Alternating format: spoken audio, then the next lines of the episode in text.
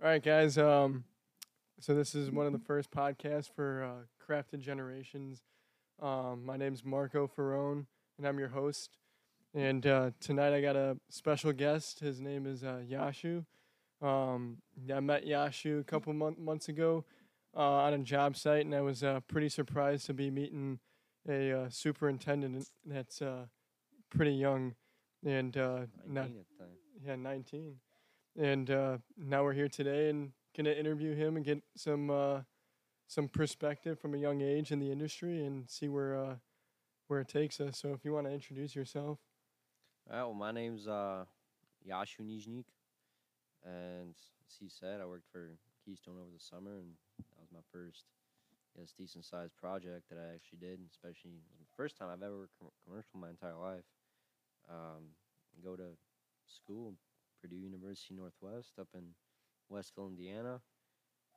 Um, just trying to start my own business called Caliber Carpentry and Construction.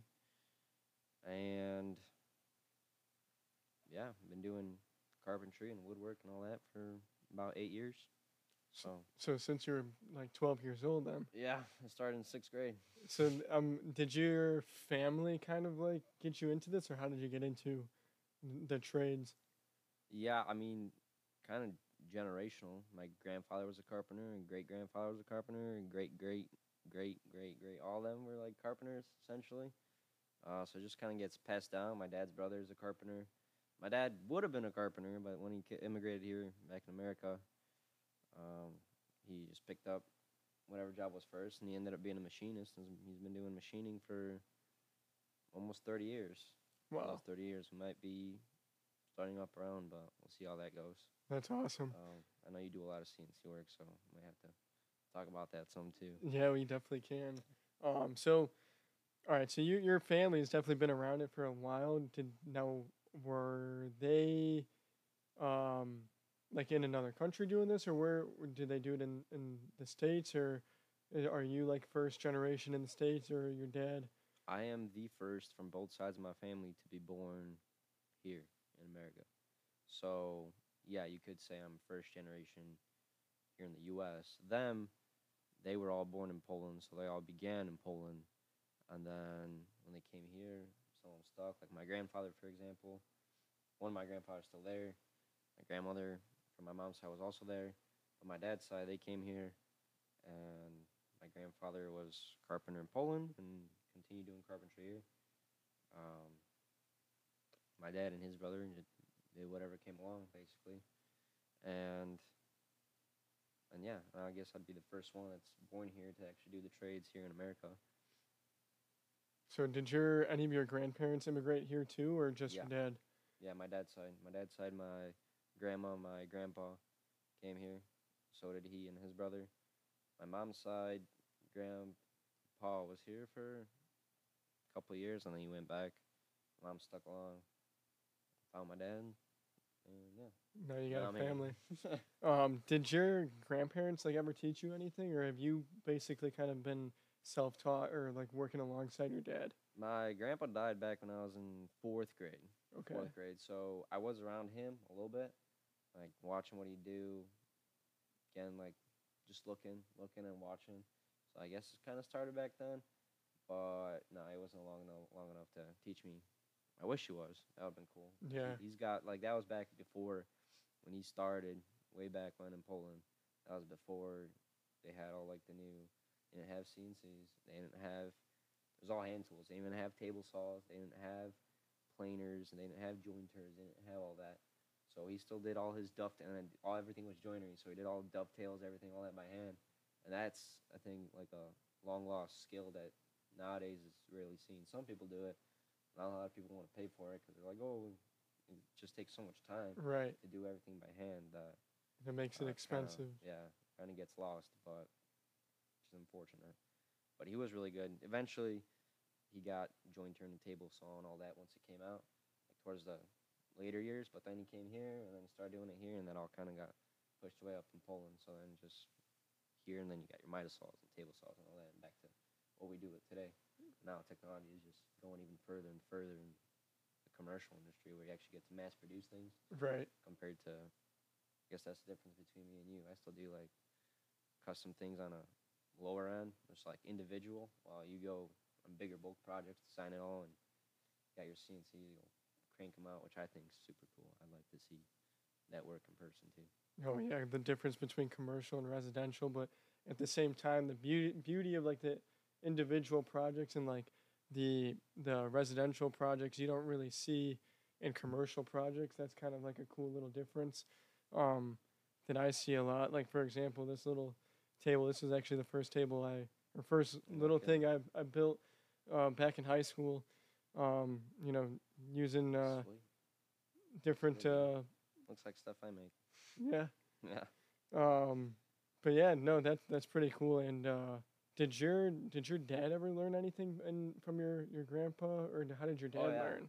Oh yeah, so my dad has taught me a lot, a lot of things, and he didn't really want to let me use any of the tools, especially when I was younger. Like when I said back in sixth grade, when I kind of started doing my own projects on my own, he didn't want to let me use none of the saws, none of that. He's always, oh, you're gonna chop your hand off. It's like, all right, fine. So I just watch him. I was usually just sweeping along after him, watching him. So that's where I got all the knowledge. I'd ask questions, and I'd watch him do it all. And I guess you could say that's kind of self-taught, because I was just kind of watching him. Sometimes I'd ask questions, and if I had him, he'd answer them. But I wasn't able to do it until eventually I kind of snuck away. Yeah. And I just did it on my own, kind of behind his back. Probably shouldn't have done. But now looking back at it, it's like, it's a good thing I did, because now I know it. Yeah. It's like, I don't know when he would have finally let me use them. Um, but have you ever hurt yourself or anything using? I did.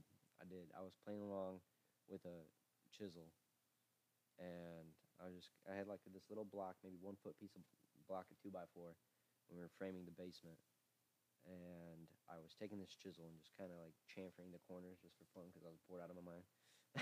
And I was holding the block like that. I had the block in here, and I was just scraping away with it with this, like, semi-sharp, semi-dull chisel. So, of course, it didn't go. It just stuck. I pushed harder, let go, and I went straight through my hand, straight um. through, like, the web between my um, my finger and my thumb. Probably about within the last year, I shot a nail into my hand, too, with a oh, no. nail gun.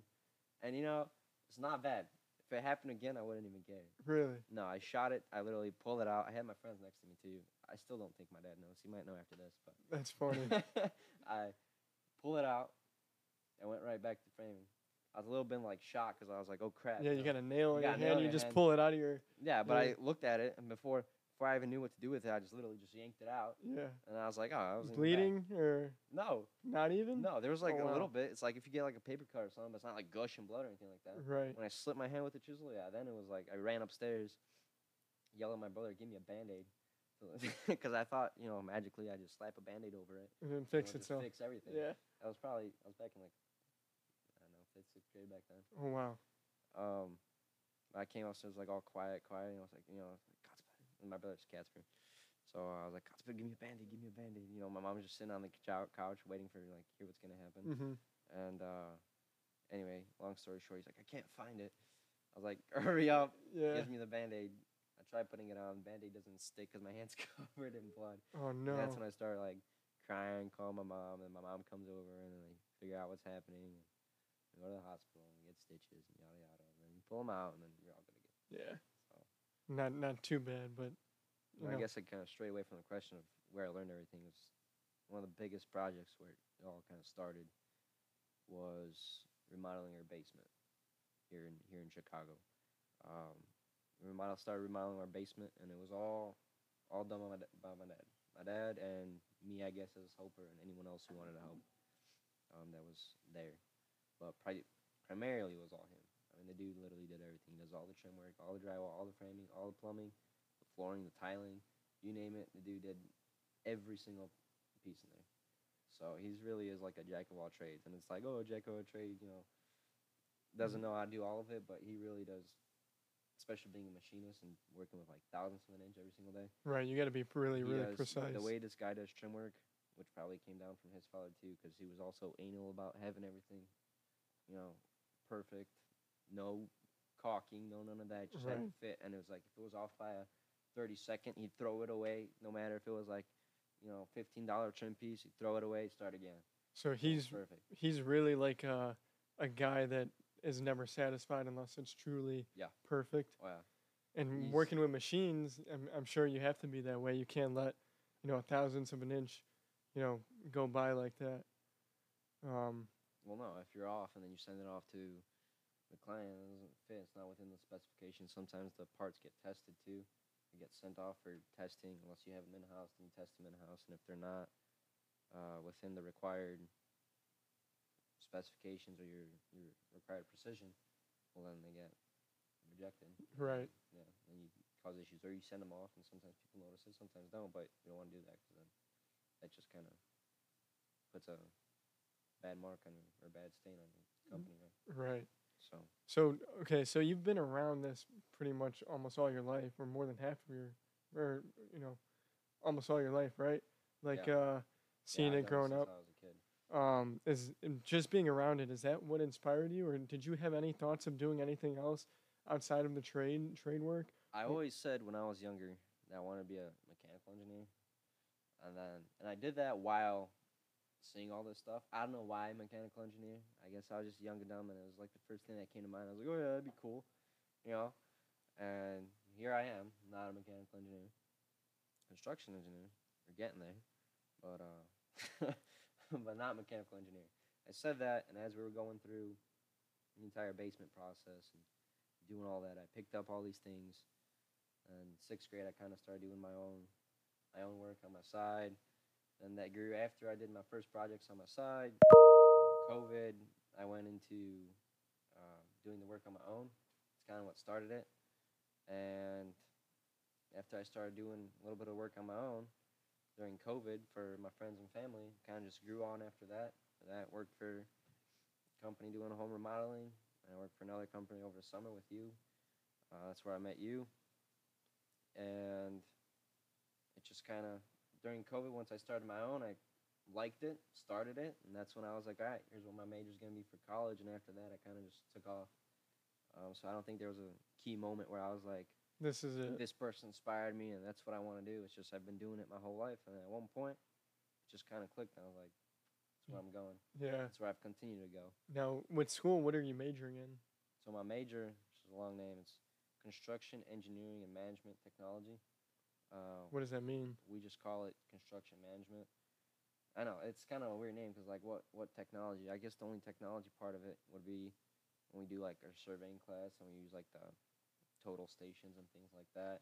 Or uh, C A D, we do AutoCAD, which you're very familiar with. Tried Revit, not very good at Revit. I'll tell you that much, I suck at it. I do want to get better because I think it's a very useful program. But, um, and actually I think it's, like, the standard now for most of your architectural drawings nowadays. Um, so we did those type of programs. So I guess that's the technology part of it. Construction is just, well, all of construction. I guess that's kind of self-explanatory.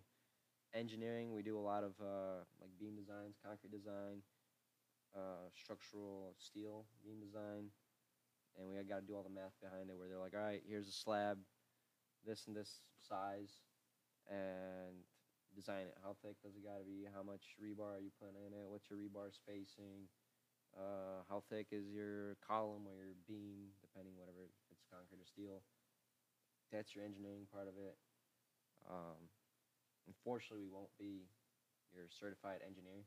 Like a paper or major says engineering in it, but if we graduate just with the bachelor's, we won't be engineers. We got to go back and do another year or two of it. But most of the kids that are in my class with me, we're in there mainly for the management part, which is exactly what I did over the summer. Right. And it's either being a project manager, which I'm working up to, or being towards superintendent. I like being in the field. I'm not really an office guy person, but I also haven't tested it out, so I can't say anything until I test it out. Right. Uh, 'cause I'm that, that person. Don't don't beat it till you try it. Um, I'll try it, see how it goes. Right. I did enjoy being, you know, super. That definitely that definitely helped, and uh. I enjoyed it all. I enjoyed all the people going there. Enjoyed everything we did. Um, yeah, I think I kind of went on a tangent there. No, no, not, not a problem. Um, so, okay, one of the things you said is uh, uh, going down possibly a project management position. Is there like a specific um, Like, would you do project management, like, for overall construction, or would you specialize in a uh, specific trade? Are you open to that, or are you more of, like, a broad uh, scheme of things? I think I'd do both. If I were to specialize in, over the summer, I did do um, general. So I guess that was my test right there. And if I were to pick one, it would be carpentry, just because that's what I've done my whole life. I'm not really big into steel guy. I do want to get better at welding. I've tried welding. It does interest me. I definitely could make and fabricate things with steel. Um, that's fun to me. But I don't think I could just go and just do, put up beams and columns and girders and all that fun stuff. I don't know, that's just not me. I've always been into wood. I don't like the big, heavy. Yeah, I just don't like it. I like yeah. wood. I like the wood grain. I like how you, every piece is different. You never get, you know, bored. That's exactly it's, the same. It's really, u- like, it's truly like, unique. Yeah, unless it's like plywood covered in plastic or something. I'm talking like real boards, which I usually do most of. I don't do a lot of work with plywood. I don't think I've done any work really with M D F. Um, that's probably solely because I haven't made a lot of cabinets. If I did, probably would, because then everything's symmetrical and all looks the same. But most of my work is similar probably to the table you made here. That's got all wood pieces, and you kind of hack away whatever you got to hack away. Right. Glue it, nail it, screw it, whatever you got to do. Stain it. Yeah. Um. um I could definitely do both, though. If I were to do one, like I said, focus on carpentry. And if I would do general, I think there's just a lot more that goes into it. And you don't run your own soul, soul crew, which is one thing. I deal with a lot of people. Um, you guys, P O, are just one of the many trades. twenty, thirty, yeah. Right?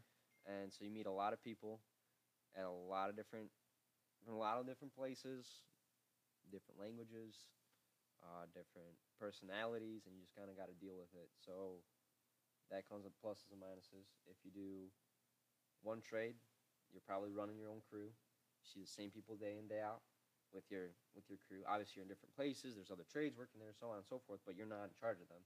You're just in charge of your people. You're focused on your part, and it gets a little bit easier because then you're just focused on one trade. Well, I got to do it all. So it's like, wow, you guys are asking me, like, hey, this doesn't seem right.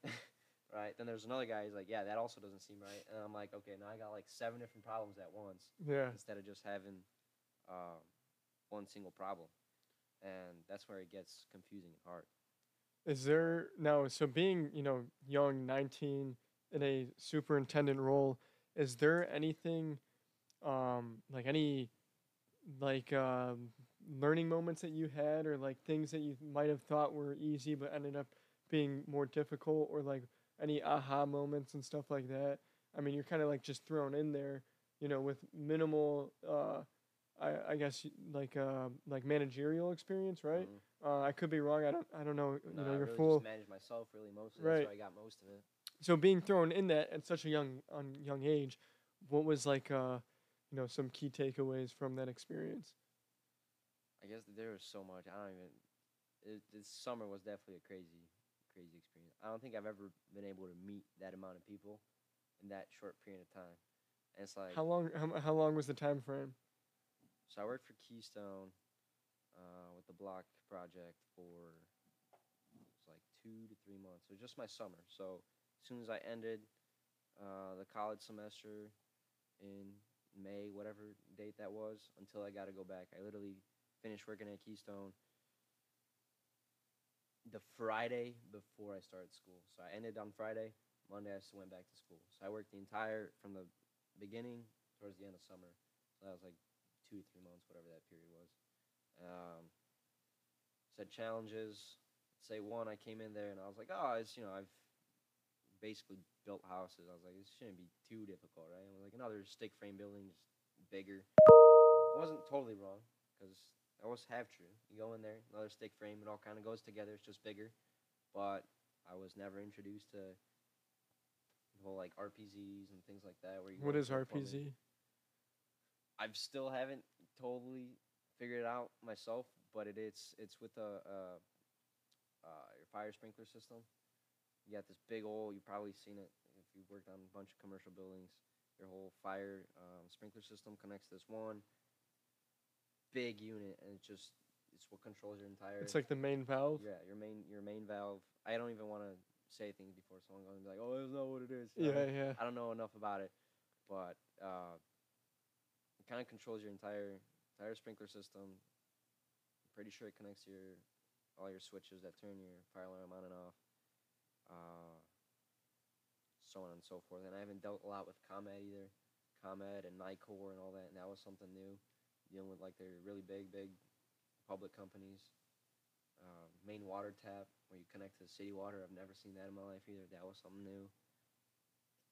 And so I guess it's all those, it's like still new things. I was like, oh crap, I really don't know. And it's like, if I want to manage this, it's like, a, it sound like an idiot when I try to speak. I was like, hey, you know, are you doing this and this? And like, what are you talking about? And I was like, uh, I don't know. Yeah. But I get one good part is I always, whenever I introduced myself to new people, and people usually knew, I'm pretty sure you guys knew, when you guys walked on the job that I was running as like some young nineteen-year-old kid. Yeah. Most people are like, what the hell is this young kid doing here? Yeah. Right? And that's what I hear. They walk in and they're like, oh, so you're the young kid. I was like, oh, so you know me already. I don't know how the word spread, but it did. It did did, did people not take you as serious as first? Or like how was that dynamic of being young in charge of probably everybody that are that is around you is older than you? I'll you know. get into that because that's another very interesting thing that I've learned. But let's go back to the challenges and, and yeah, learning things. Uh, the ComEd, NICOR. ComEd, NICOR, all those new things, new people, meeting new people. I guess uh, I guess that was all I was going to say about that anyway. Um, and meeting new people, I walked in there, first day on the job, thinking that was going to be my hardest thing, is being so young, no one's going to take me seriously. Because I already know. I've been on the other side, and you get some new kid straight out of college, and it's like, ah, yeah, he thinks he knows everything. He walks in, he's like, oh, you guys do this and this and all that. And it's like, all right, kid, shut up. You don't know what you're talking about. It's like, we've been here slaving away for like a month with the same problem, and you come in here and think you got a mad solution, and you don't. And they usually never do. Um, that's one big plus for me is I've labored and I've done a lot of the work, at least in residential, not so much on commercial. That's where the whole R P Z, NICOR, all that kind of things come in that's new. Uh, I've done it, you know, most of my life. So I walked in there already with a lot of knowledge. So I know what it's like when you got a crappy day, when something doesn't go how it, it's supposed to, or someone's missing material, or someone's getting yelled at by their wife or some. I'm not married, I'm not, but I could understand it, what it's like. Yeah. And I got parents, and they'll be like, oh, why are you home so late, blah, blah, blah, all that. Uh, so I get, I get their whole standpoint, and coming in out of college, I guess that's what made me still good, is that when I introduce myself to these new people, I'm like, hey, I'm new. I don't know everything on here. And I give them the whole rundown. I'm like, I've worked residential my whole life. I've never been on commercial. So don't expect me to know everything. And teach me. I'll listen to you. You show me what you want me, and I'll be on your side. And if there's things you need to do, things you need to find, I'm going to work to go find them for you. If there's something you can't find in the plans, I got contacts to everyone else. If there's something you need to know from another trade, I got contacts to them, you let me know. And then if I can't figure it out, I'm sure someone else that I know can. So you were utilizing all your resources right. to, to get the job done. And since I introduced myself right off the bat like that, you know, usually kids come in all cocky and hot-headed. They're like, oh, yeah, all right, I'm, you know, project manager over here, and I'm doing everything. That's what loses all their trust and all their respect. And I was greatly shocked that I walked in there, and very quickly after introducing myself my, myself like that, everyone just welcomed me right in. And they're like, yeah, come here. I'll show you. They're like, you see this? All right, that's what I need. This is what I do. Here's how that works. And during the entire day, as I had questions, like, I've never seen that, I just go up, ask them. And unless they were, like, super busy, they take time to explain it all to me. And that was very, very astonishing. And I thought I'd have a big problem gaining trust and respect, but figured out it was the total opposite. And that's another thing I want to thank P O and you and everyone in P O, that they've treated me with respect and gratitude since the beginning. And as soon as I walked in there, they were, most of them were also younger. So we clicked from that because it was younger and younger. Like, oh, cool. And whenever we had questions, it was always, it was always a good time. So it's a pleasure working with you guys too. And I'm very happy and proud that I've been able to gain respect and trust from all the trades working there and from P O. Yeah, no, and it, it was awesome, you know, meeting you, for, you know, uh, right away, you know, seeing a young guy in charge and, and taking initiative and, and authority, but not in a, like, demeaning way at all. Like, like yeah. you said, like, other people uh, come in thinking they're all, you know, all that, but, you know, like, exactly how you described, how you were asking questions, you know, being upfront about things, uh, which is good with, like, being able to get the job done, right? And I was going to ask you, too, were, were everybody, like, pretty cooperative with you and, and um, even working with the other trades, too? Because you're seeing everything from, like, a high, you know, level. Um, how how did you see uh, other trades interact with each other? Like, did they ever, like, have conflicts that you had to step in and, and kind of intervene? Or was everything running pretty smooth uh, amongst each other? So you hear a lot of stories usually where it's like trades hate other trades. Like, I'm sure you'll see all over the internet where it's like the tapers just dump mud into like the electrician's boxes, right? Just on purpose, right? I'm sure you see it all over the internet. I know I do. And I actually didn't have that. A lot of the trades that have been there know the other trades, and they've seen the other companies plenty of time. So a lot of them are actually friends. Um, I know I had my the excavation crew and the concrete crew were good friends too. So that made it easier on me, because when I was schedule one, like, oh yeah, don't worry about it. I'll just let him know that it's ready for him tomorrow and all that. And, and they just work together. They work together almost as if they're like one company. So that was a good thing for me, because it's not anyone new. They already know it. They know how the other people function. They walk in there, and it's like if the previous one's made a mistake, they don't make a fret about it. They're like, oh, yeah, there's Timmy over there. He's typical. You know, mm-hmm. And just fix it for him. Because I didn't have any issues with that. That was another surprising thing. Most of the other trades, they really didn't. As long as I did what I was supposed to and everything's done how it's supposed to, the next one walks right in and does their work and so on. I didn't have any any issues. I mean, there was a couple people that probably had issues with me. But you get there with everyone. No one really likes the management, especially when you're young. And you get someone, and it's always the younger guys too. It's always like the, the young ones that think that they're they're probably mad because I don't know, they're not higher. I don't know. I, I can't speak for them. Right. I can't speak for them. But usually the older guys are like always welcoming. They're always cool. There's probably I had like two people out of a hundred that had an issue with me, but they were there for like two days and they walked out, so I didn't really care. Right. Looking so back at someone, it, someone's always gonna hate. Um, looking back at it, would you have changed anything that you have done? You know, now kind of seeing start to finish, um, seeing the whole story unfold. Would you have changed anything that you, you did in the past, or did you think um, the way you kind of handled everything was probably the best you could have done at that time? Overall, or just from the summer? Um, e- either or. Either or. This summer, I don't think I could. I mean, I was there as every day trying to give myself full force all day, every day, because I knew I was in there for an internship, technically. So really, I'm not – I guess I'll get into that shortly, because I want to talk about that too. Um, but I was there for an internship, and I don't think I could have done it any differently, because I really just wanted to learn as much as possible, and that's exactly what I did. I mean, every day I was just walking around, and everything that I didn't know and already understood – top of doing my work, I'd just be asking questions. Whether it wasn't with the foreman, I'd make connections, make good connection with the foremen, because I know they're important, and they're kind of what running. So even if I have any issues with the with the workers, they got to listen to the foreman. So as long as I'm on the foreman's good side, everything goes smooth. Right. Um, then my good part, I made friends with all the workers too, and I actually bonded even better with them. So that, that worked out as well. Um, yeah, and then what else did I want to mention? Go ahead. So, okay, kind of like uh, deviating from this conversation, but from being like in a position where you're building things, you're kind of uh, like designing things in, in your um, major, your uh, construction management, like engineer. Um, did you, have you ever found yourself like looking at things and you're kind of like, okay, this is how this is built. This could be built maybe differently.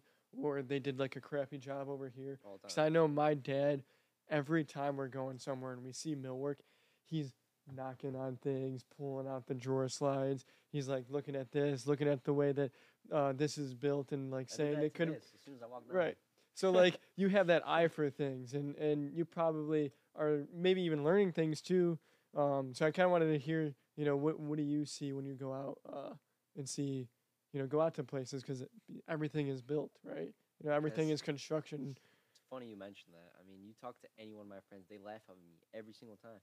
Because anytime I'll go into, even with my dad, um, after after the summer, you know, I've never seen open ceilings that are just sprayed, and I never really realized it. And after that, I go with my dad to Walgreens. I'm like, Dad, look up. He's like, for what? I'm like, just look up. I'm like, look, there's pipes up there. He's like, yeah. I'm like, did you know that? He's like, yeah. I was like, oh, okay. I didn't. Like, you never realize that. You go into commercial spaces, and they always paint the ceiling black or, yep, or yep. white or whatever. No one ever looks up.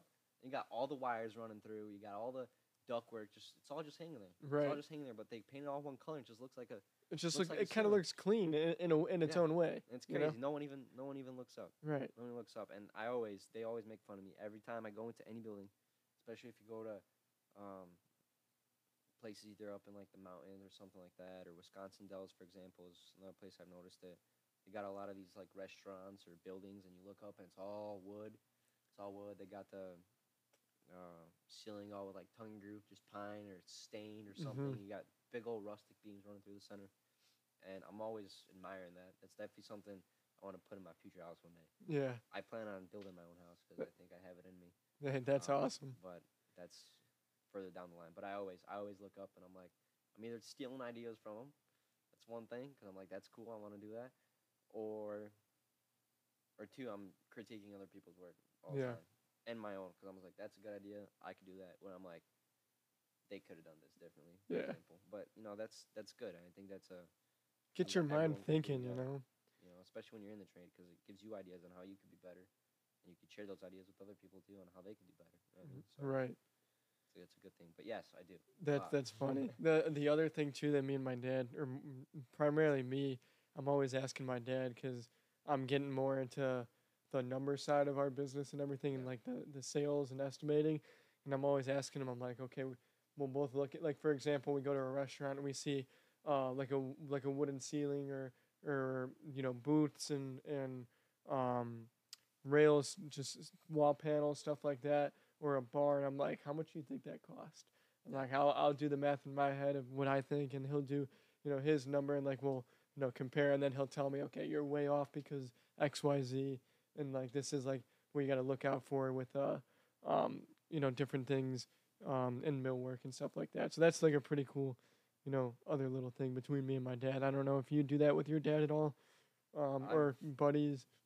I've done that too, because having uh, working for Caliber, trying to do my own, I've kind of gone the whole way through it. I've done from talking to the customers to writing my own estimates, my bids, and giving it to them. You know, luckily it's all of my friends and family, so it's not like some official bid you got to send out to someone, I, but I still do the work for them, still got to give them a price for something, and I'll talk to them, I got to go find all my material, and write up an estimate, send it to them, complete the work, see it all the way through, so I'm there from start to finish. I do everything solo, usually, um, unless I have my brother or someone else to help me, if I need it, and so yeah, so I on top of just looking if I can do other things differently, I look at price as well, because that's another part of me that I do s- myself. So I'm like, all right, that's probably this much. My dad sometimes asks me, he's like, how much you think that costs? I'll give him a number. And he's like, he's like, yeah, probably. He's like, that's cheap. And I was like, I was like, well, you probably ain't going to pay more than that. You know, it'll be like a little table or something, you know, but I'm like, I don't know, three hundred dollars. And he's like, I wouldn't do it for three hundred dollars. I'm like, I know you wouldn't, dude. You wouldn't want to stand up for more than like ten bucks. Yeah. You know? But, um, yeah, no, I do it. No. Okay, so, so, all right, another thing I wanted to ask you about is, given your eight years of experience of doing things, what skills have you developed, and what other skills are you looking to further develop or get into?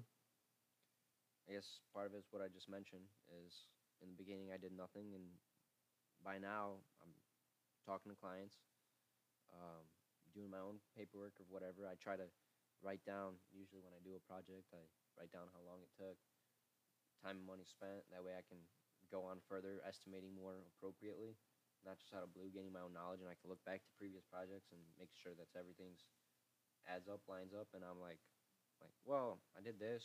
This is pretty similar. So you kind of adjust your prices accordingly, and it just gains knowledge. So I do all that myself.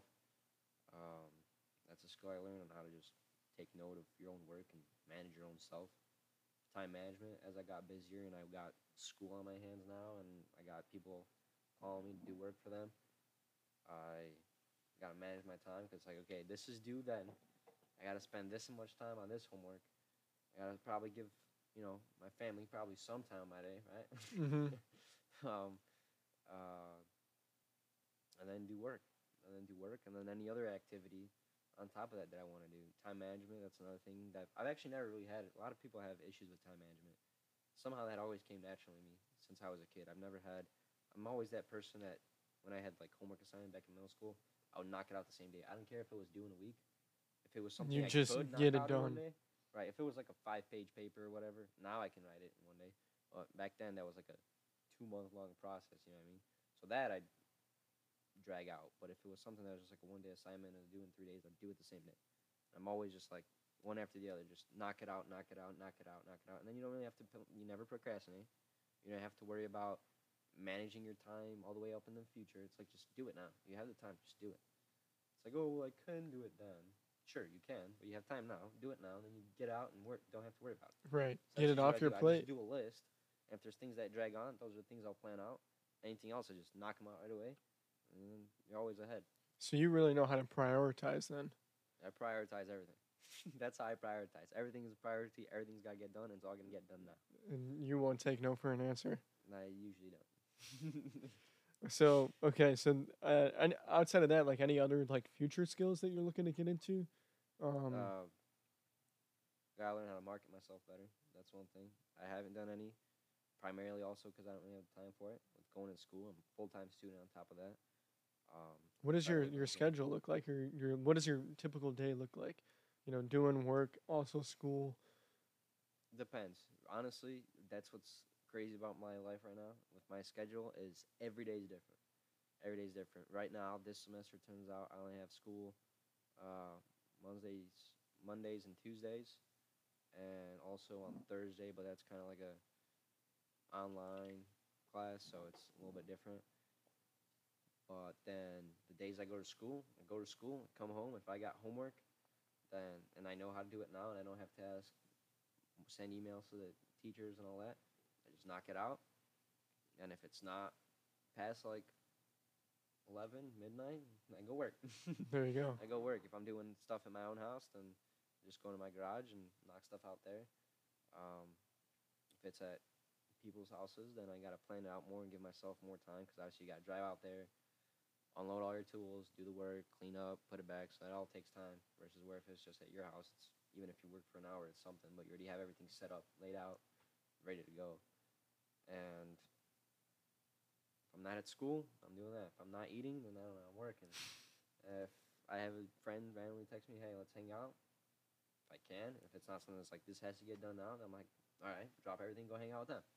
So I know that's kind of important. And I've been so busy recently that with school and work and everything combined that I haven't done, hung out with a lot of them. It kind of sucks because then you look back at it and it's like, damn, I haven't really seen a lot of people.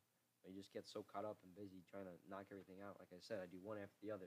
So if it just piles on, I'm not like, all right, I got to schedule out. I just do do more, do more, do mm-hmm. more. And that's how my issue is. I, I overwork myself like that for sure a lot. Like I'll be, wake up in the morning, seven, eight o'clock. I got work somewhere else. I don't know, wake up five, six. And then I'll be working or do, at least doing something. Mm-hmm. Whether it's work or not, it's not just relaxing. Doing something till like midnight. And then midnight, after midnight, I'll go, like, shower. Mm-hmm. Knocked out. Wake up, and that's it. And I'll do that. Every day? Monday to Sunday, dude. Wow. You're just a workhorse. Just all day long. All day long. And we try not to work on Sundays. But I never never, never work for other people. But if I work for myself on our own house, um, such as, like, up in our house in Indiana, you know, I'll, I'll go up there, and we'll still work on Saturdays and Sundays. But, yeah. Try to keep it to a minimum. Yeah. Um. So... Given like all of that with your skills and what you want to learn in the future, are there any like big projects that you're like, or big, small project that you're proud of, or, um, you know, things that you, you really like to talk about? There's, there's quite a few of them. And there's quite a few of them. Um, I don't know if they're all like my favorite. I say you say my, there's, there's my favorite ones. There's my sentimental ones, I guess you could say, uh, my all time favorite that I guess there's sections too. All-time favorite I did with Caliber would be my neighbor's porch. I get to see every single morning because he lives right across the street from me. Um, and I get to open my front door and I stare at it every single morning. And it was, I forget the exact dimensions, but I think it was like twelve, twelve by twenty covered porch. So when he opens up his front door, uh, he walks right up onto his porch. It's about twelve foot out, twenty left and right. And then that's got a roof over it, shingled roof. You got stairs in the front. You got side skirt all the way around, trek deck on top. And that was a that was a good project. I think that's my biggest project of my own personal work. Did you do that all on your own too? All on my own, yeah. I had shingles him. and everything? So shingles, shingles he had, that was the only thing I didn't do. Now that you bring it up, shingles is the only thing I didn't do. We had a, a roofer do it just because that way he can put it up under his insurance, make sure that it's all paperwork's out there and all that kind of thing. Other than that, I did it all. We pulled the permit, pulled the permit, and after that, I just flew with everything. I put up the there's six by six posts. Some of the things I did have either him help me, or I'd have someone from my family help me with certain things. But I actually I drew it out on AutoCAD. Nice. Some of the things I drew some of it on AutoCAD, and whatever I can put up myself. If it was like two hundred pound six by six posts, they're like twenty foot long. Uh, I'd have someone help me put those in. Rafters, I think I had the first couple of them help me. Plywood, I had him also just hand it up for me. But I'd be running the whole thing. I'd be pulling all the measurements, all that. I would just have a helping hand usually for someone. If I got to bring something up, it's like big or oversized. But other than that, I did all my own. Do you do a lot of AutoCAD for all your projects or more? I don't. I don't, and that's something that I want to. I want to learn either. Uh, I'm pretty good at AutoCAD, but AutoCAD doesn't really do three D, and if it does, I don't know how to do it. So I think there's some part of it that's like three D, but I don't think it's meant for a lot of three D work. You you could do a little bit of three D. I know you know a lot about it, so. Yeah, I'm not. I wouldn't say I'm a, an expert at it, but I know enough to, you know, what it's cap what it's capable of yeah. doing, um, and you know, being able to hold a conversation with some people. Mm. But uh, what I primarily uh, work on is Microvellum, which is AutoCAD based, and it produces like three D um, models and stuff. But you could also do two D within it too. Um, but it's it's a really unique tool, um, and the the pair between Microvellum and AutoCAD. Uh, Microvellum is like the cabinet millwork, um, and like I guess you could say enhancer, um, and and streamliner of using AutoCAD, because it then ties in C N C and G codes and uh, right. being able to program uh, very fast too, which for our business that's you know very essential. Being able to produce uh, programs uh, uh, really quick, especially when we have a high volume um, of jobs coming in. But uh, you know, AutoCAD's a great tool, and and try trying to hear what other people do with, do with AutoCAD. More. I want to utilize more of AutoCAD or Fusion three sixty for some of the three D things. Um, or, uh, what's that called? There's another, there's another one that a lot of people use. I forgot what the name of it was. But I would like to implement more C A D just because it's easier. Once you have your like drawings, it's a lot easier to produce the things. Oh, yeah. It's you know, planned out. Yeah, it's all planned out. You have everything, every measurement. You just go, click your dimension, pull the dimension, whatever, go, cut it. And so I do, I do like it, but I don't do it enough. Most of my projects haven't been that complex enough to where I haven't. Um, building another shop for ourselves coming this spring, that I do want to draw out. Uh, that I want to draw out. Like I said, I draw out this porch that I did. Sure enough, sweet. I, I still, it gives me the fizz every time I, I don't know if you know what the fizz is. Fizz is just like, a, that's what I call it. It's like a feeling when you walk in, something just like, so good and quality and something that you're proud of. You get that feeling. Gives you that, it gives you that feeling, you know what I mean? Like you just you just love it. You yeah. just admire it. So I love that I get to walk out every single day and see it first thing in the morning. Um, I do want to use more AutoCAD or any C A D. I want to get better at it. I'm pretty proficient at AutoCAD. Took a whole semester in, in college with it. But then again, I took a whole semester Revit and I'm still garbage at it. But AutoCAD, I'm, I'm pretty decent at. I know just about all the commands too. Um, at least the basic things. I'm sure there's a lot more to it that I don't know. Uh, let's go back to, I guess, my favorite projects. That would be the first, my best one from Caliber and my own that I did. That's I'm most proud of. That'd be one. I think one of the most sentimental ones would be my first project ever that I did on my own, which was our back patio table, which is quite a funny story, actually. We had this glass table, and one day we had a huge windstorm, and this glass table went flying. I didn't see it, but woke up to it. Went flying over our fence into a neighbor's concrete, and it just shattered. And just shattered. And we've had this table probably for like twelve years. I don't even remember how long, but ever since I was a ch- child, I remember it. Like, it was the only table I ever remember. And after that shattered, that was also while I was doing the remodeling with my dad in our own basement. So that's when I finally was like, all right, I want to do this on my own. So I planned the whole thing out. I drew it all on loose leaf paper, made an entire plan for it, every single board I'd need for it, so on and so forth. And I literally presented it to my parents. I was like, here's what I want to do. You know, he's like, I need money for it. Yeah. That's what it was. Now that I look back at it, it was, it was crazy how realistic what I did was, you know, just in the real world. I mean, I guess it was the real world, but in the older generation world, you go and, and same thing, you create a project, you present it to your donors or whoever's paying for it, and then they approve it, you go and start doing it. So that's what I did. I drew up an entire plan. I got the price to the penny. I accounted for tax, everything, you know, to the penny of exactly how much this material is going to cost. I presented the plan to them, the cost, all this, and I was like, let me do this. How old were you? That's, this is, so this is my first project when I was in sixth grade. This is when it all started. Sixth grade? Yeah. Wow. Sixth grade. It took me like a whole day to get this whole plan together. Just a table, so it wasn't big. But I looked up online, got some like ideas going, but it was also just my design. It's all my own unique. Since then, I think I've made eight of these tables.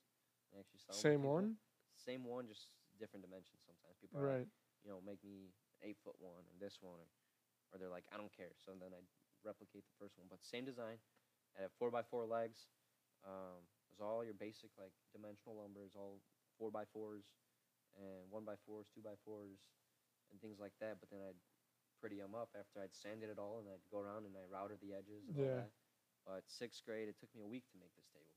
Okay. It took me a week. Not bad for a sixth grader though. Not bad, but the reason it took me so long is I still wasn't allowed to use the miter saw. Uh. I wasn't allowed to do any of that. We had a um, one of the, I don't know if you ever seen one of those metal cutting bandsaws. I don't think I have. So there's a, it's a bandsaw. I'm sure you know what a bandsaw is. So same thing, just it's got a metal blade on it, right? And usually use it for like metal stock.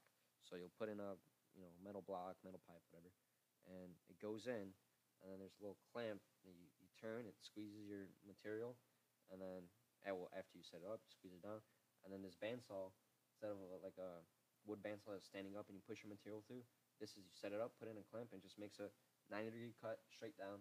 Or you can turn your clamps and it cuts at a forty-five, whatever degree, but it just cuts straight up and down.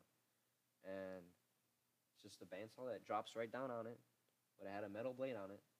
And you, so I put it, set it, clamp it down, turn it on, and then let it, it just cuts with its own weight. You just drop it down on it, and it goes and it cuts. And it takes me like a minute, a minute to cut that piece of two by four with this saw. But it was the only saw that my dad would let me use because my fingers were out the way. I turn it on. I put it down and I walk away. Yeah. But it takes forever because it's a metal saw. Right. It's not made for, it's not made for wood, so it just gets bind up and you just keep cutting and cutting and cutting, and it just took forever. We ended up going and we tried to push it down and make it cut faster and all that, and we'd end up snapping blades. Oh, no. Probably went to like four blades or something like that. And I was young. I didn't know what I was doing. Plus, I was working with what I got. It was the only thing he let me use. Yeah. It was either that or I don't know if you, I'm sure you know what the, the multi-tools are, the oscillating ones. Oh, yep, yep. You have like the little blades and you cut out drywall or whatever. Yep. So that's what I had to use to do all my notches. So I had the... Um, so was everything like perfectly even, or was it kind of... It was, it was, it was unique. It was It was good. It was good. We set it up. At the end when I was done, uh, I put it out. We put it out on the on our concrete patio, and it didn't rock. It didn't nothing. It was like... Dead it was even, good. All spaced. So all I had was that one saw. I had that band saw. I had the uh, oscillating multi-tool. Uh, I had a chisel, hammer, a couple clamps, and then my impact and some screws, and that was it. And then at the end, I wanted it, the corners routed, But, of course, I couldn't do that. So my dad routed the, the edges for me, kind of like what you got right here, actually. And that was it. That was the whole table. It took me about a week. And when I was finished, it was my mother's present for Mother's Day. Oh, nice. I finished it right on that Sunday. She probably loved that. Yeah, she did. It turned out sweet. We had that for probably, I don't know, five years. Five years. And since it was my first project, they didn't trust me with, like, good expensive stuff. They're just like, whatever. We'll give the kid one hundred fifty bucks at a time for the material and let them, let them figure it out. So that's what they did. They trusted in me. They bought all the material, and we just used normal framing material. So I did put a clear coat on it, but after five years, it just, it all cracked and got in between and started to rot. Yeah. So I made a new one. Made a new one after five years, um, roughly five. I don't know the exact date. And this one I made out of pressure treated, and I stained it and all. And by that time, I was actually able to use tools. I cranked it out in one day. Nice. Cranked it out in one day. A week to a day. Yeah. That, that's so I awesome. Got, I, got, I got a lot faster. But that's also just because I was able to use tools that actually do what they're supposed to do. Right, instead of using a metal, a metal blade. Right. Yeah. Yeah, so that was my most sentimental project, my first one I did as a child. Um, and then I guess the other one I'm most proud of is the one I met you on, which is um, Block. Block, Block Cannabis. My first ever commercial project. And the fact that I actually even got close to running it. And I learned so much that I did, and all the people knew. It was, it was just such a great, amazing experience, that whole thing. It was so, I'm so proud of it. That, that I gotta be, that's one of the, that's the biggest project I've ever worked on, obviously. And that one means a lot to me, too. Just because it's, it's my first ever, and me being up in management was just a good feeling. Did you take a lot of pictures? I did. I did. I think I got, like, five hundred. I actually I had to. Um, so when you're when you're um, in management on site every day, you do a daily log. Okay. You do a daily log of what's happening. So you have to take uh, pictures every day of what's going on, and you send to the rest of the office and, and, and whoever else is on the list, and you yeah basically update on what what who was there, what happened, so on and so forth. And yeah, every day I had like five, six, seven. Depending, some days I had twenty pictures on my phone. Yeah. I mean, so I got probably like five hundred pictures on that phone, just that one building. So I got I got your work on there. So if you yeah. need pictures of your work, I got on there too. That's awesome. See, like seeing the progression, you know, day by yeah, day. I got it all. I got it all. That's... Still look at it sometimes. And admire. Do you ever talk about it at school or or with like any other maybe future opportunities with people? Does it ever come up in conversation? Sometimes, sometimes. I mean, my my friends all knew that that it so it's. Not really much after I talked about it in real time. After that, it doesn't really get brought up again. Sometimes it relates to some conversation. School, since we go in for construction, sometimes the teacher's like, "Oh, have you ever, have you guys ever seen this for this?" We're like, "Yeah, I have." And he's like, "Oh, where?" And there's your story. Yeah. So sometimes then, and yeah, I guess I talk about it right now with you. Yeah. That would be one of the opportunities. I don't have a lot more of the opportunities to talk about it. Wish I did. It'd be pretty cool. Talk about it with my dad mainly. He. He's interested in that kind of stuff. We had this similar interest. So. Yeah. Okay, so um, another topic that I kind of wanted to dive into is like younger generations. But before that, I don't know if there was anything else um, you kind of wanted to touch on or more on your business, um, or we're going to, you know, progress into making it bigger. Um, I don't know. What are your what are your thoughts? See, if it was me explaining or more so maybe questions, I want to learn how to get it bigger and market it better, better. Maybe make some videos up online. Do you have uh, Instagram or anything I with it? I don't, but I definitely should. I've to be able to market it, you know, brand it. and, I and... think so. You, um, maybe we'll talk and see, or maybe you could say on here is what your ideas you have for me in order to be able to market and get my name out there. Because I definitely have a lot of the work I can show. Um... Haven't had any issues with people I've worked with. They all love it and are all happy with it. So, and I got a bunch of pictures of everything that I can put on there. Now it's just, how do I do? I know Instagram is a big one. Um, maybe you could give me some ideas. Yeah, I mean, what for you, what I what I should or shouldn't do. Definitely, no, definitely display. You know, all the projects that you've already completed. You know, give a little spiel of what it what the client want wanted, how you kind of. Maybe brought it all together, make it come to life. Um, you can even share like a, a little bit of, about the the experience of taking it from start to finish too. Um, I know for us with P O, we just started an Instagram account, um, I want to say about a year ago now, and we've been posting our content um, on their finished, you know, usually finished product uh, and everything installed. Sometimes we'll post a little bit of um, the progression of the jobs on our story day by day, stuff like that. And uh, it's it's cool for for us because what we, what I've, uh, me and my brother, what we've been doing is we'll start like tagging, you know, who, or, you know, the people that it's either going to, or like the machines that we even use. And and some of the machines that we've, uh, or like the companies that we've been uh, using like the machines from, they'll like repost our content, which is pretty cool because then it helps you get, yeah. you know, expand your audience and uh, network and a, a lot of. Uh, Networking is uh, a big one. Exactly. Definitely a big one. And being able to do it on social media, it's like, it's, it's a no-brainer.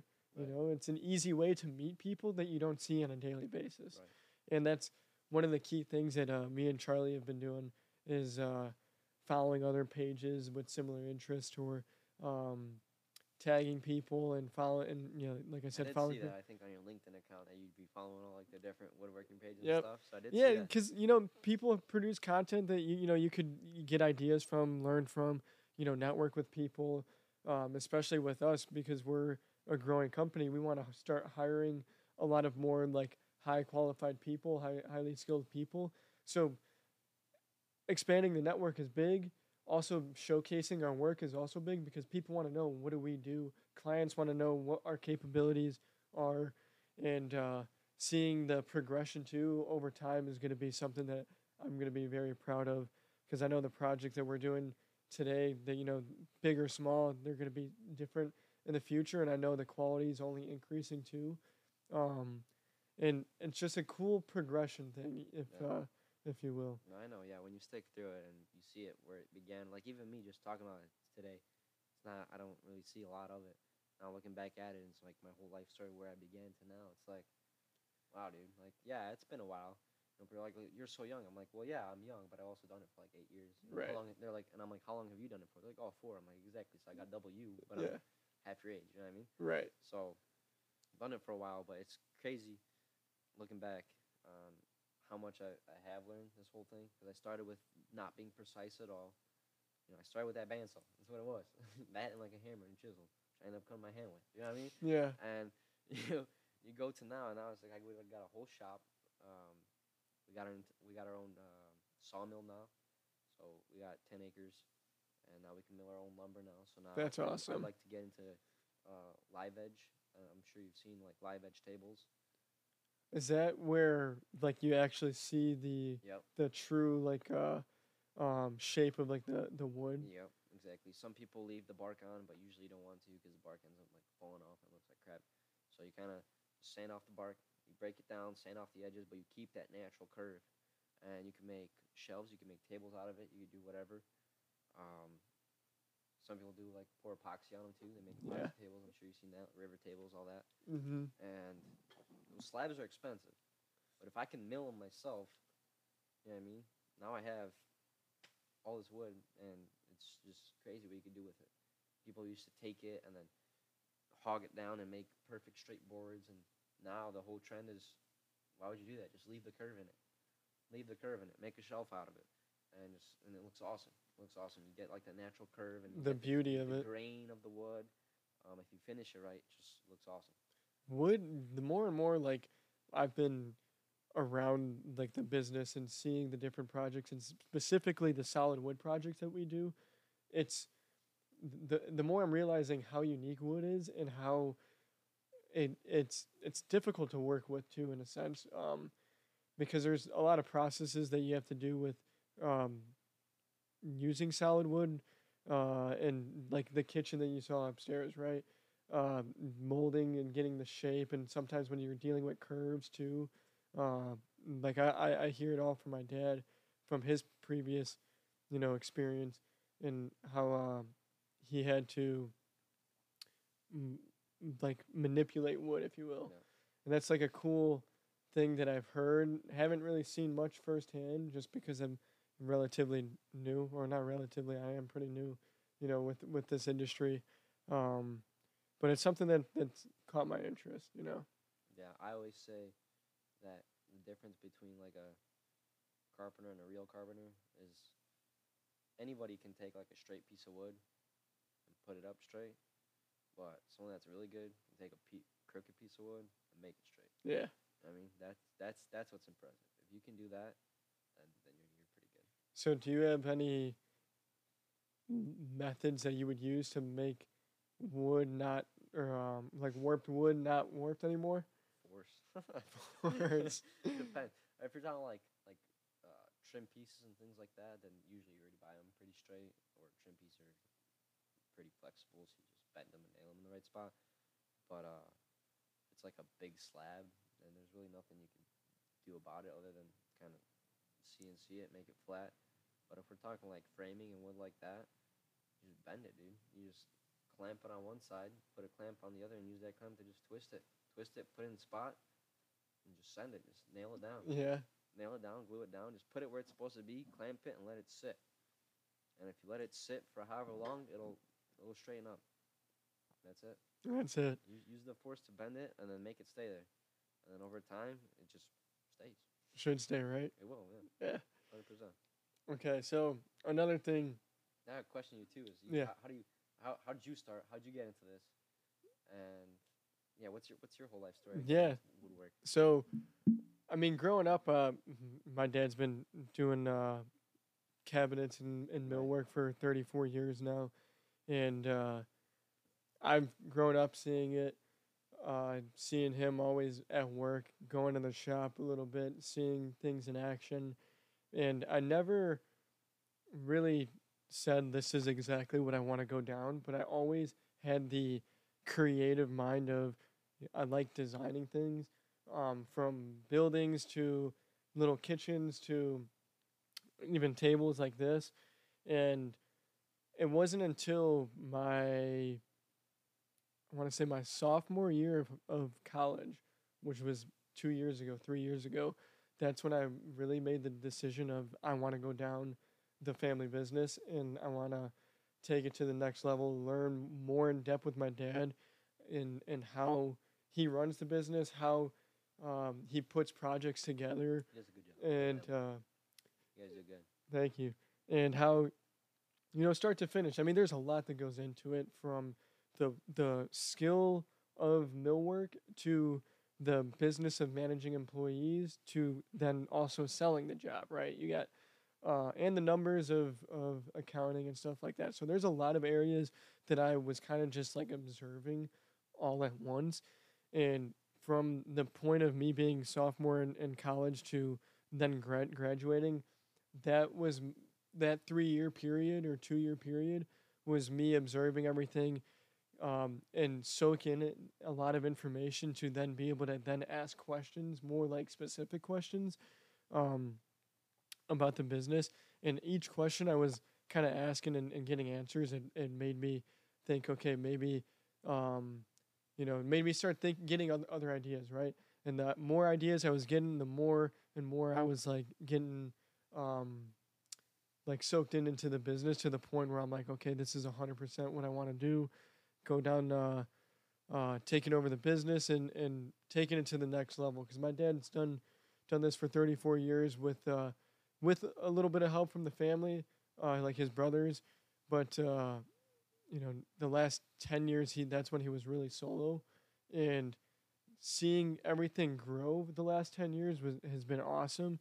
And now me and my younger brother are like, we want to keep this, this business going, yeah, and keep the legacy g- going.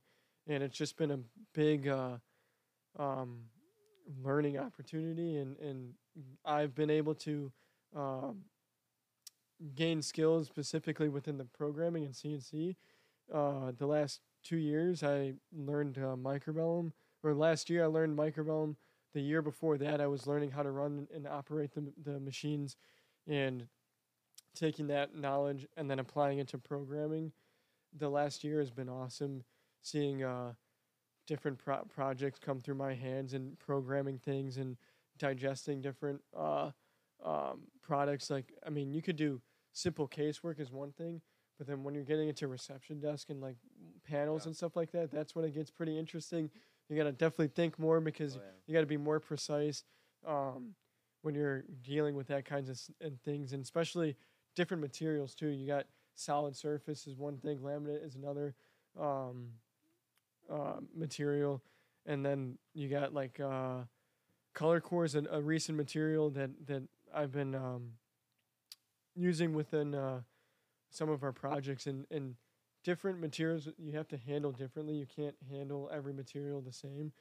From you know so, solid surface and Corian, you there's you know weight restrictions. There's uh, ways you can kind of glue things together without uh, making it look like it's m multiple different pieces. You you know the the yeah. the seams are kind of uh, which I'd say e is easier with. Uh pre-made products or, or manufactured products like your your paneling, your um, your plywoods and all your laminates. Where if you have, yes, another art of, you know, woodwork would be taking two boards, lining them up, matching the grain, matching up the grain.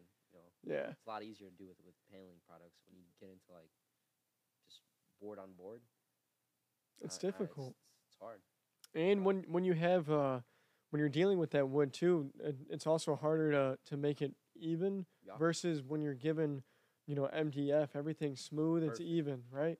Um, so that the, the differences with the materials that you're working is uh, pretty uh, interesting, and um, yeah, I mean, I, I think I kind of answered most of your question, right? Yeah. I mean, yeah, you gave me the whole rundown, so that's what I was asking.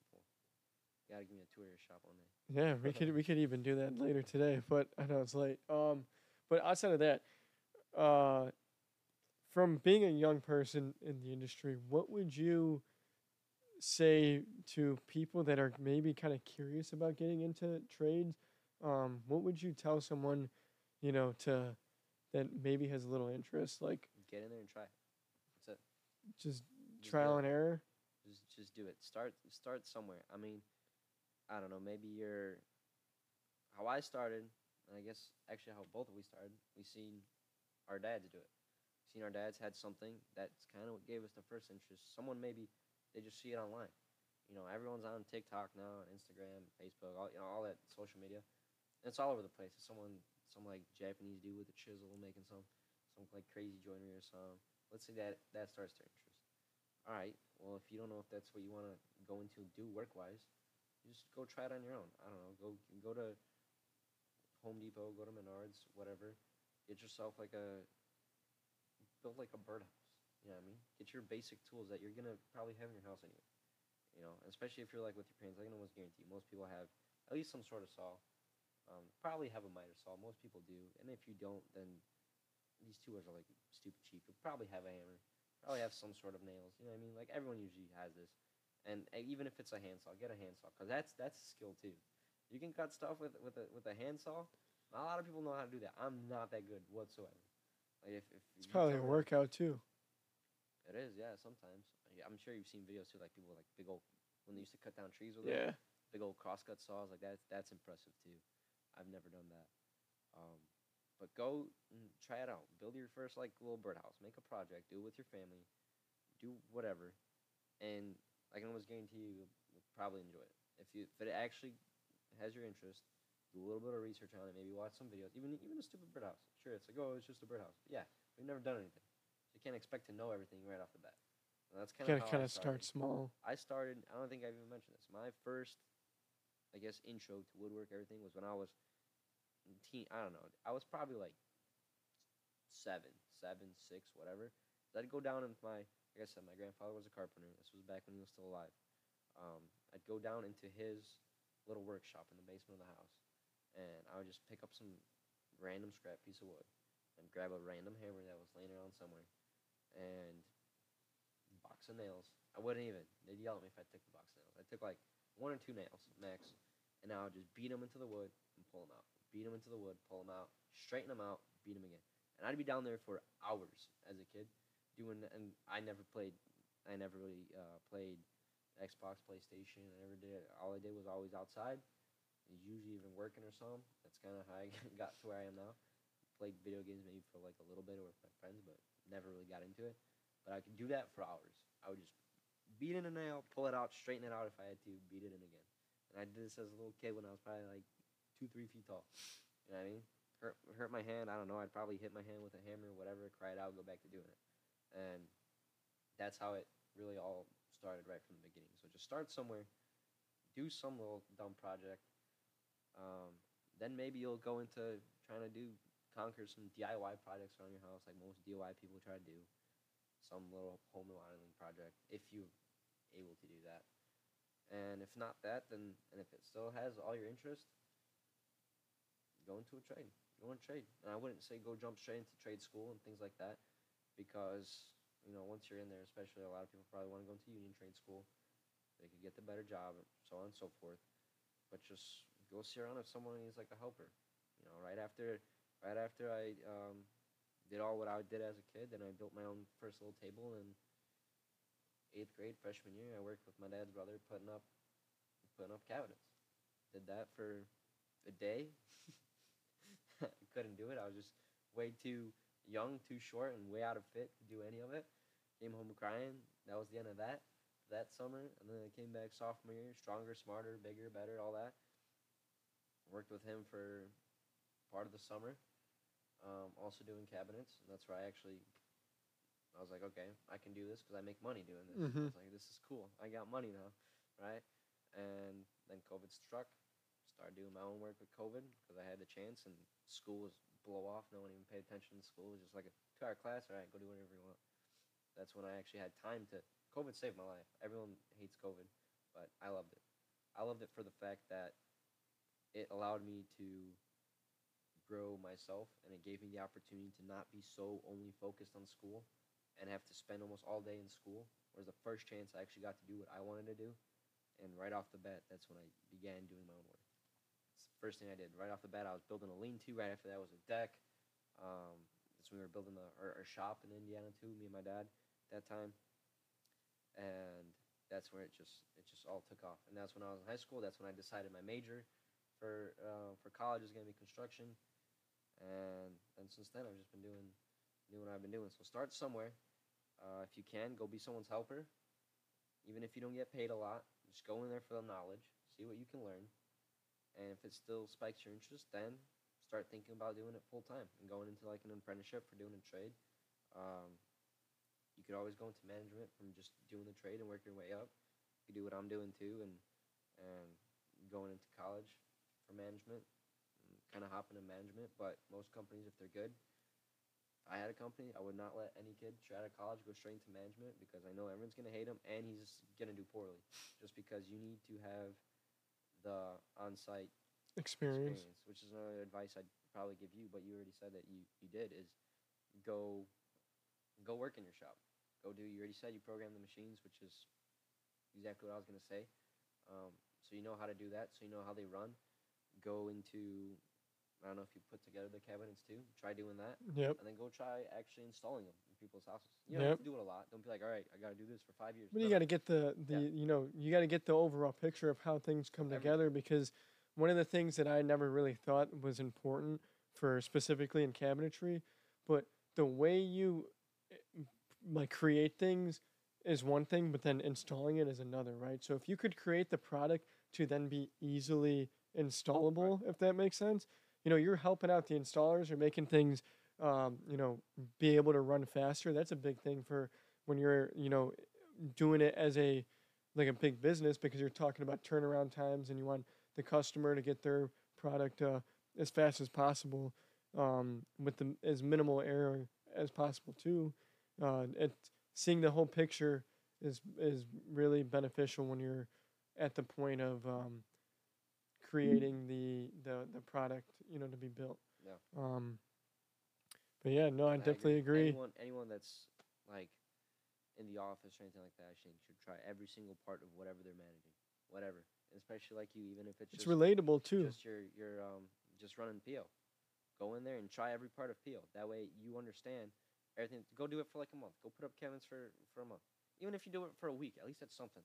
But the longer you do it, the more you're gonna understand, because at least you'll have, you know, a different variety of, of, okay, there's there's certain instance, instances that come up on every job. So if you just do like one, might not be enough. Do a couple, at least come in. Yeah, because every job is never the same. Yeah, put some tools in your hands. Go try it. Go learn it. Because then, like you said, then you go when you go draw them out, you know how to make them better for them because you've done it. So you're not like, you're like, okay, that's gonna be hard for them. It's easy to be in an office, click buttons, yeah, tell it people is. what to do. And then you go out there and it's like it's a whole different possible. ball game. Yeah, you Remember, can't just like expect for things to just fit because you got crooked walls. Sometimes things aren't sure. square. You know, you're dealing and with other C A D, trades. Exactly. And it's like theory and application. You got two right. different things. Yeah, you can't you can't do that. I remember, you know, sometimes architects will draw up like a uh, panel. This was a cabinet maker, and we had plans for it. And this was back in, in high school, and they had a shelf, like a floating shelf, right? And there's no detail, no nothing on how to hang it. It just says up to carpenter design. It's like, dude, you got a three-quarter inch, just laminated panel just floating out of nowhere. Yeah. That's supposed to be like a shelf or something, just floating in the middle of the air. It's like, like where's the brackets? Is it in wall or yeah, yeah, right? You can't even fit brackets. It's literally yeah, one three quarter. Three quarter. You can't. Yeah. What are you gonna do through there? If it was like thicker, sure. You you know you go in, put your mount it to the wall, slide the shelf on it, blah blah blah, so on and so forth. But it's like the material's too thin. Write that. You know what I mean? Like you, it's so it's crazy. That's why people that do their office job need to go work in the field, get their hands dirty a little bit. Yeah. I think that's one of the biggest downfall in the trades. Is all the people in the office haven't been in the field enough to actually know how it works. Most of them haven't ever. They just pop out of college, you know, think they, they know everything, and then they're like, well, this is what they taught me in school, and then they don't know what it's like in the real world, right. and make everyone's life hard. Because in school, you only get a glimpse of everything if you're g getting... And you're just not hands-on either. Right. You know, so that that's my biggest advice. Go out there, try it, start it, and then go from there. Talk to people, network, because then if you network, they'll be like, hey, maybe you want to come help us there, so maybe this will be fit more fitting for you. More people you talk to, that's how I am here today. Yeah. Or just from talking to you guys. Just from talking to you, guys, meeting you in the summer, yep. you know? You and your dad came in to measure all the millwork. That's where I met you. I started talking to you. I was like, hey, you look young. I'm young. Yeah, you know, let's connect. Here I am today. Right. Um, so it's net networking's. It goes a crazy. long way, Definitely. you know, because, I mean, we're talking about five months, seven months after a project, and I'm You know, yeah. texting you, I'm like, hey, you know, I started a podcast. You want to, if you want to be on. I got really excited when you texted me that. By the way, I was like, I guess I did make some sign of some sort of effect on somebody, huh? Yeah. But, yeah. All right. I mean, so I know we covered a lot of stuff. Is there any like final things you want to throw out there, or, you know, whether it's for people that are getting into the trades, or, um, you know, questions that you have or stuff like that? I guess one comment I would say is kind of what this podcast is all about, which is joining uh, the younger generation and including them back into the trades, because it is kind of dying. And I think the trades are usually they're always packed. You know, back in when everyone was immigrating in and America was growing and so on and so forth. And now I feel like the trades are kind of dying, which is sad. And actually, I think there's um, a negative outlook on the trades.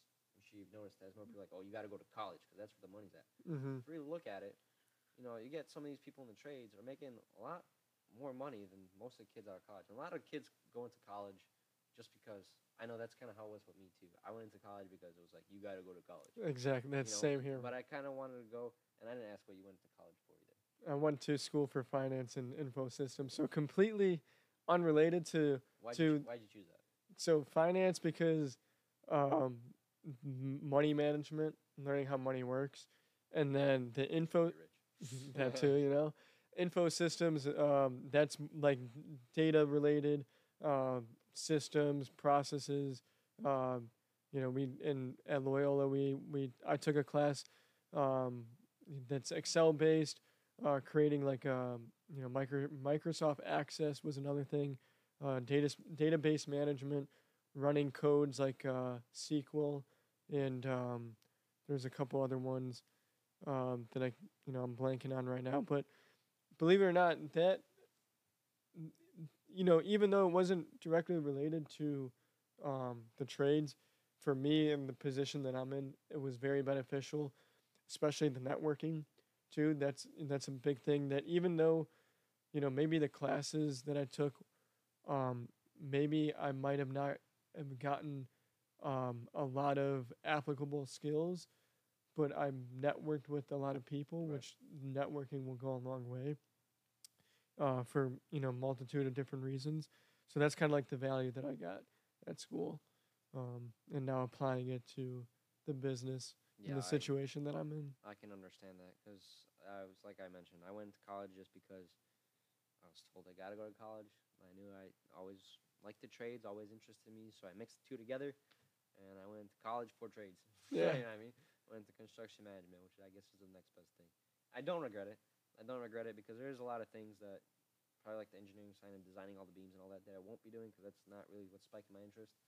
But the fact that I at least know what it's all about, how they do it, and the whole idea behind it now makes me better at managing the entire project because now I know what, you know, the engineer over there's got to do and mm-hmm. the architect over here. And I know if they're like, oh, I can't draw this. I'm like, yes, you can.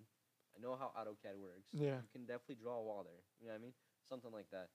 And it just helps you get a general understanding where even if it's not something you're doing day to day, it gives you a big, broad overview that, that helps you uh, helps you with plenty of situations that everything's different. It's, it'll come up at some point. Yeah. Um. Well, back to my comment that I wanted to mention is I think there's like a negative outlook on trades, and I don't think there should be. No. The trades are crazy interesting, and one of my biggest things that I love about trades is it's not like a paperwork where you just do something, put it in a file, and just you like never see it again. You know what I mean? Like you got anything on a flash drive. In trades, you build something. You build something. Like I mentioned, my, my neighbor's porch, for example. I get to go out every day. I get to look at it. Mm-hmm. Like, damn, that thing looks good. You know what I mean? And get something that you get to proud of. When you when you write papers, like all your assignments from school and all that. Sure, something probably stuck in your head, but that's not something you could see. That's not something you can really show other people. You'd be like, look, guys, I wrote a five-page research paper. And they're like, all right. Yeah. I did, too. Hated my life. You know what I mean? Right. Unless someone's like, you know, does a lot of research and all that, then okay, I'm not dissing on them. But construction, you could just you build everything. You make things happen. Um, everyone needs houses. Everyone needs buildings. Something that'll never go away. Yeah, and it never does. And it's it's you're always going to have it. You know, Menards and Home Depot are probably always going to be open because there's just, you're always getting material. People are always building. And and I don't see why people don't really want to join. I think that the whole, like, status quo now is you just got to go to college just because that's what everyone does. And a lot of people go into college not knowing what they want to do. Some people know that they don't want to do, so they go into the military or they mm-hmm. go into the trades. That's usually what ends up happening. They end up loving it. Mm-hmm. You know? Um, some people know it from the beginning. But I think it's kind of pointless when people go into college not knowing what they want to do because they just end up paying a whole bunch of debt. And it's like, unless you got, I mean, sure, maybe, you know, someone's paying it for you or you got, like, a full ride, then sure, take advantage of it. Why not? But you're just going to go in it to, like, kind of waste it, and you're picking a, a major that you know doesn't really interest you. You just do it because you don't know what else to do, and I think it's kind of like a really big waste of money. Exactly. Spend that time making money, and you can invest that money and, and grow your profits and make something else. And I don't think I think people should there should be more kids going into the trades because it's something really, really awesome. And, and it's way better for me when I get like a group like you guys, and I'm young. You guys walk in, you guys are also young, and we come in and we have a good time. And then and then all the older guys that are there when they're working with the young guys, they're like, like damn, you make me feel young again. And yeah. They enjoy coming to work because now they feel young again. You know, they're they're still stuck with working. The people their age, and everyone's always like bummed out, mm-hmm. or, and you get with a group of kids and they call coming hot-headed, happy, ready to like knock stuff out, and now the older guys are all of a sudden like they're energized again sometimes again. Yeah, and now they're over here like prancing around and happy and talking to you and getting stuff done, everything's getting knocked out. It's a good time. Then you hear the stories too. That's all that's yeah, another thing that I like. Yeah, uh, I love the stories when they tell you all their horror stories, yeah, or this or that or whatever, and like, oh, you young kids now. All good. Like, or the man, y- you can't get away with that today. Yeah. I hear a lot of those. There's so much experiences that it's like people just you can't get anywhere else but the trades. Like, you work in a cubicle, you're not gonna have the same stories when you go on like a construction company. It's like one day they get rained out, and now all of a sudden you got like fifteen guys just like mugging through like, I don't know, two feet of water trying to, like, get their tools out or something. I don't, some crazy story, dude. Yeah. There's always something that goes on. Something's messed up or someone's, like, screaming or someone for good or bad reasons. There's always days of both, but it's always a it's always chaos, uh, but controlled chaos. Controlled uh, chaos. I like that. Controlled chaos. No, I love it. I love it. There's there isn't anything that's.